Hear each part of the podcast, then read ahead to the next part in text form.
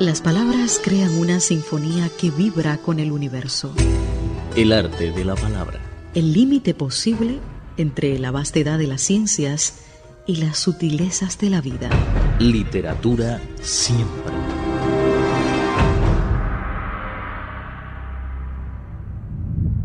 Saludos, mis queridos amigos del arte de la palabra. La muerte de uno de los más grandes escritores de la literatura mundial y el mejor en lengua española ha conmovido al planeta. Gabriel García Márquez dejó de existir a los 87 años en México. Diferentes medios de comunicación alrededor del mundo han contado muy a su manera historias que incluso parecen propiamente del realismo mágico relacionadas con el gran escritor colombiano. Desde el arte de la palabra, nuestro homenaje. Voces de ayer y de hoy. El arte de la palabra. Literatura siempre. La obra más trascendente en lengua española después de El ingenioso Hidalgo Don Quijote de la Mancha es 100 años de soledad, del colombiano Gabriel García Márquez, Premio Nobel de Literatura. Esencias de muchas vidas convergen en la obra de este autor latinoamericano que busca en las raíces profundas de América con un inteligente manejo descriptivo. Existe un antes y un después de la poderosa obra de García Márquez en el universo literario mundial. Maestro del periodismo y la novela, impulsó la Fundación del Nuevo Cine Latinoamericano, la Escuela Internacional del Nuevo Cine Latinoamericano en Cuba y la Fundación para un Nuevo Periodismo Iberoamericano en Cartagena de Indias.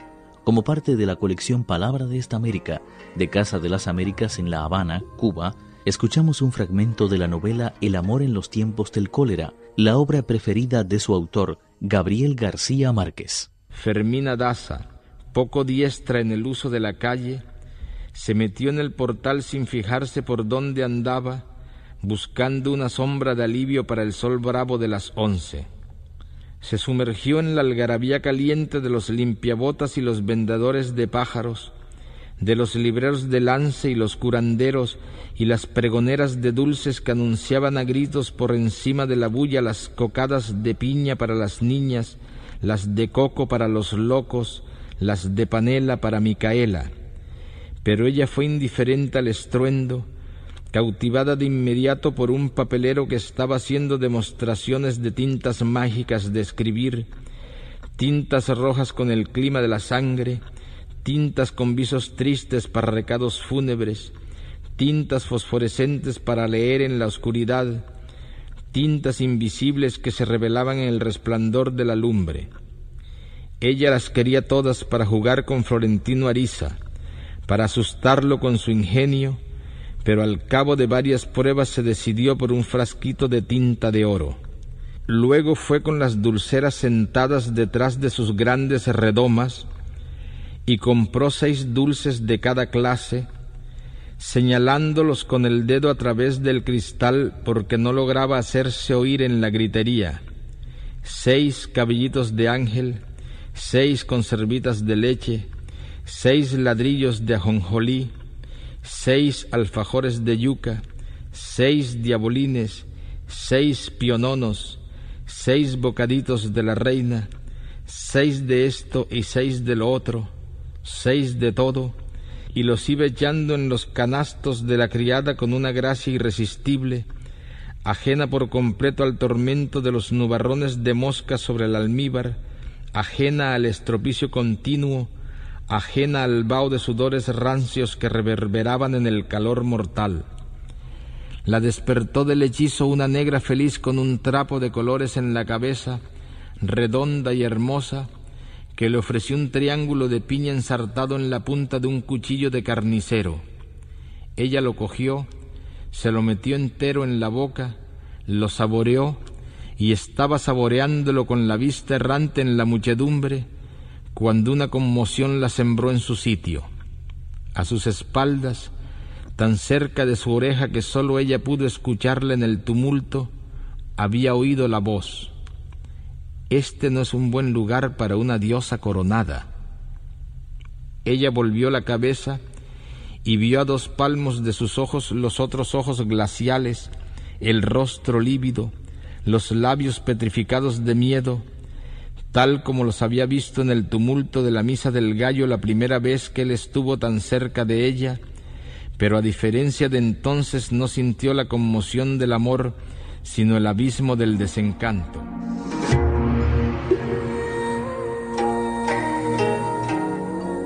Como parte de la colección Palabra de esta América, de Casa de las Américas en La Habana, Cuba, escuchamos un fragmento de la novela El amor en los tiempos del cólera, la obra preferida de su autor, Gabriel García Márquez.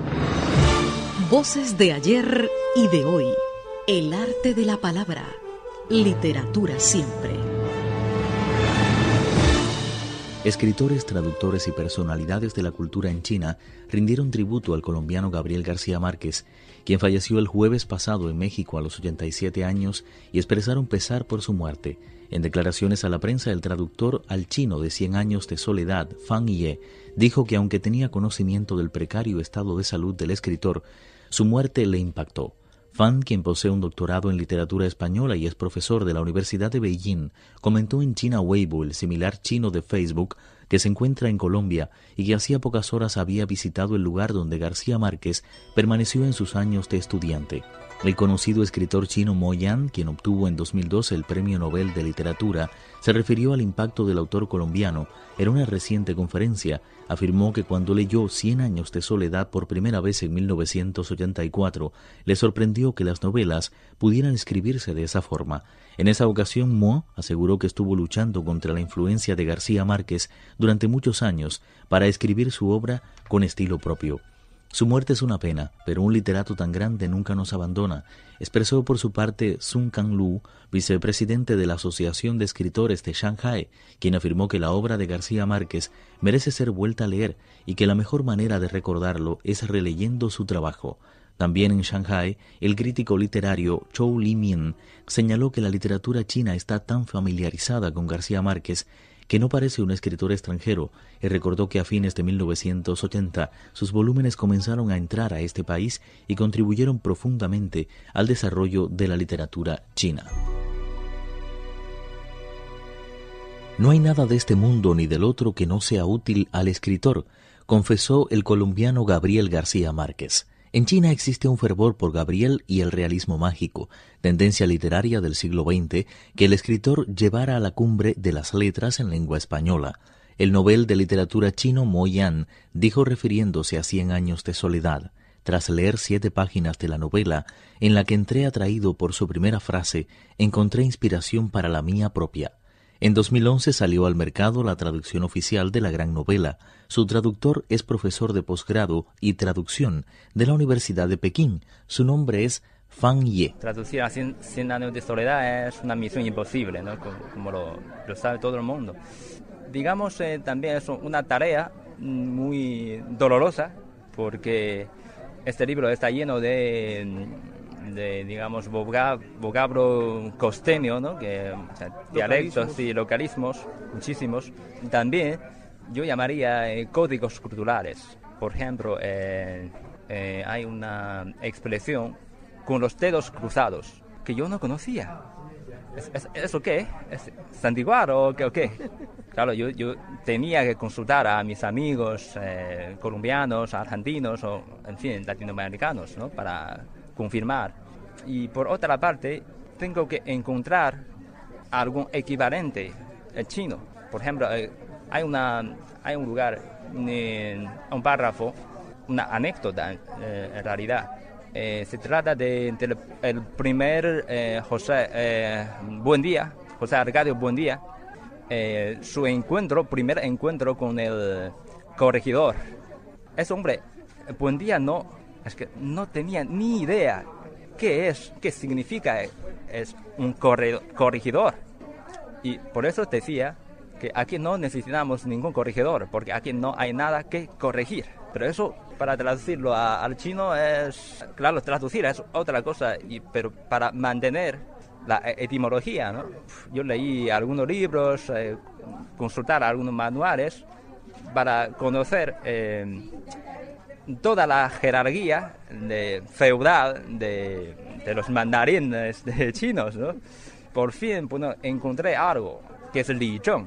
Pero Li Zheng, porque en chino Es un hombre, es un funcionario, pero de rango bastante bajo. Bueno, más o menos un corregidor.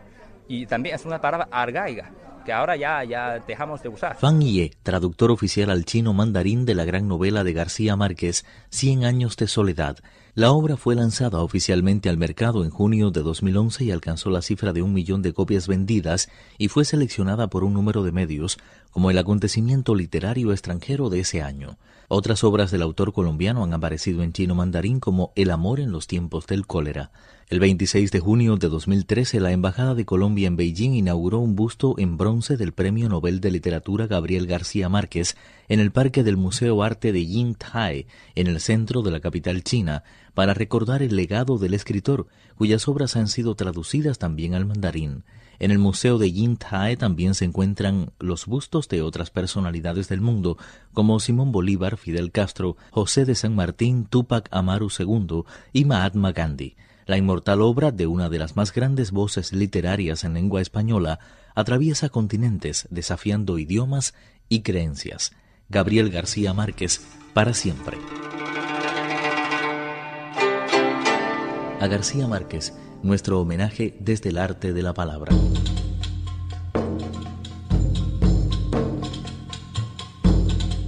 El gran esplendor de una tierra divina.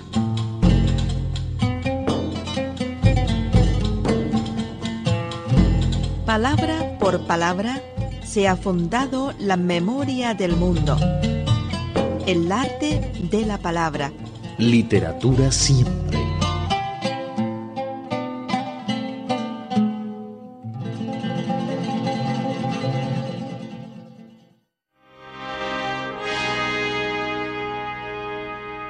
El arte de la palabra y la reflexión.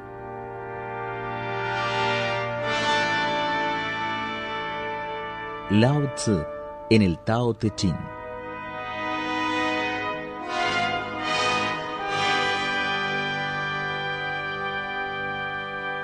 Retornar a su raíz es encontrar paz.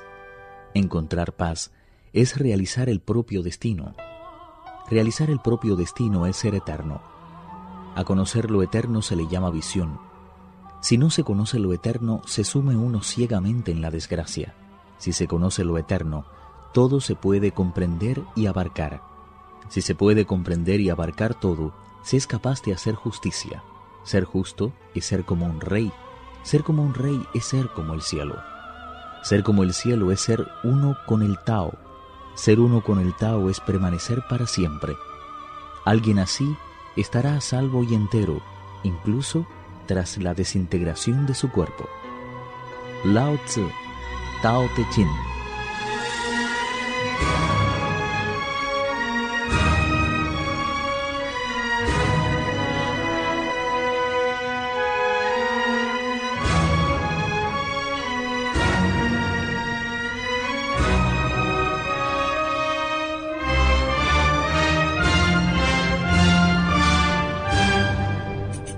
El arte de la palabra, el arte de la comunicación. Puede encontrarnos en Facebook como Radio Internacional de China. En Twitter somos @CRI Español. Mensajes en directo por el correo electrónico spa@cri.com.cn. Repito, spa@cri.com.cn, incluyendo en el asunto para El Arte de la Palabra. Sugerencias y opiniones por el correo tradicional. Radio Internacional de China, Departamento de Español, Avenida Shichingshan, 16A, Beijing, China. Código postal 100.040. El Arte de la Palabra. El arte de la comunicación. El Arte de la Palabra. Literatura siempre.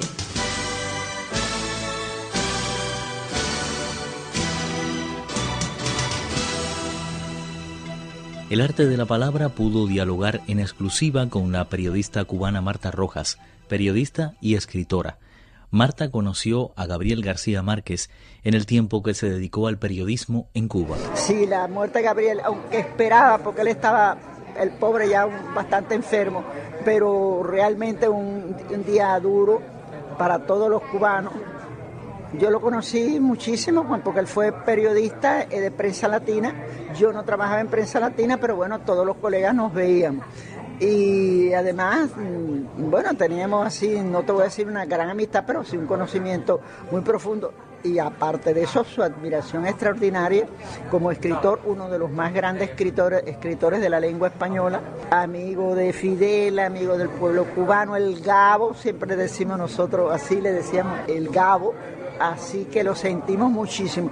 Indirectamente yo hice un homenaje por lo menos a los colombianos, porque mi primer libro, como decía, El juicio del Moncada, cuando no era libro, sino un simple reportaje, me lo publicó sin yo saberlo un joven colombiano que se llamaba Gaviria de apellido. Pero bueno, García Márquez es un dolor para todos, pero en fin, él había sufrido bastante en los últimos tiempos por su enfermedad. Mucho tiempo después, también conoció a García Márquez, en este caso como alumno, el poeta cubano Yasef Ananda. 3 poemarios suyos han visto la luz y su memoria guarda con especial nitidez su encuentro con García Márquez. Yo estudiaba en la Escuela Internacional de Cine de San Antonio de los Baños en el año 2002. Y bueno, yo antes había conocido a Gabriel García Márquez a través de Cintio Vitier, un poeta y novelista cubano. Nos habíamos conocido en su casa y habíamos tenido una conversación y no. Él se había interesado yo me había interesado por su obra, por supuesto, y él, bueno, por mi poesía, y habíamos intercambiado algunas frases cordiales. Pero no es hasta el 2002 que Gabriel García Márquez regresa, después de muchos años de ausencia, debido a sus asuntos de enfermedad, a la Escuela Internacional de Cine de San Antonio de los Baños, que él fundó además. Y entonces, pues, allí nosotros estábamos estudiando un máster coordinado por la Universidad de Bergen, de Noruega, un máster en escritura del guión cinematográfico. Y es ahí donde tenemos los encuentros con el Gabo, y es ahí donde realmente comenzamos a ser amigos, ¿no? Comenzamos a crear, a intercambiar criterios, él nos empieza a provocar, ¿no? Nos empieza a provocar, sobre todo sobre la base de cómo se cuenta un cuento. Es decir, cómo encontrar dentro del relato lo verdaderamente telúrico, lo verdaderamente notable que deba ser narrado. Y esa ejercitación del ojo, esa ejercitación del punto de vista y esa ejercitación de lo que él le llamaba lo real maravilloso, que no es otra cosa que lo que acontece allí donde normalmente... no debería existir eso, ¿no? Los pequeños milagros, ¿no? Que hay que saberlos observar, que están diariamente, que funcionan. Y claro, un poco hiperbólico en caso de él, yo lo llevaba a un límite bastante elevado, como es Latinoamérica, hiperbólica. Pues entonces eso fue los encuentros con él. Después nos encontramos varias veces más y siempre muy cordial, siempre con una gran intención de que los jóvenes que estudiábamos en esa escuela, que era el proyecto de él, siempre pudiéramos dar lo mejor de sí para el desarrollo del arte y específicamente del cine latinoamericano. García Márquez, para siempre, en la memoria de todos los seres humanos que le conocieron. Homenaje hoy, desde el Arte de la Palabra. El Arte de la Palabra enlaza continentes. Te conecta con el mundo. spa@cri.com.cn. Opiniones y sugerencias. spa@cri.com.cn. El arte de compartir y conocer. Literatura siempre. El arte de la palabra. Literatura siempre.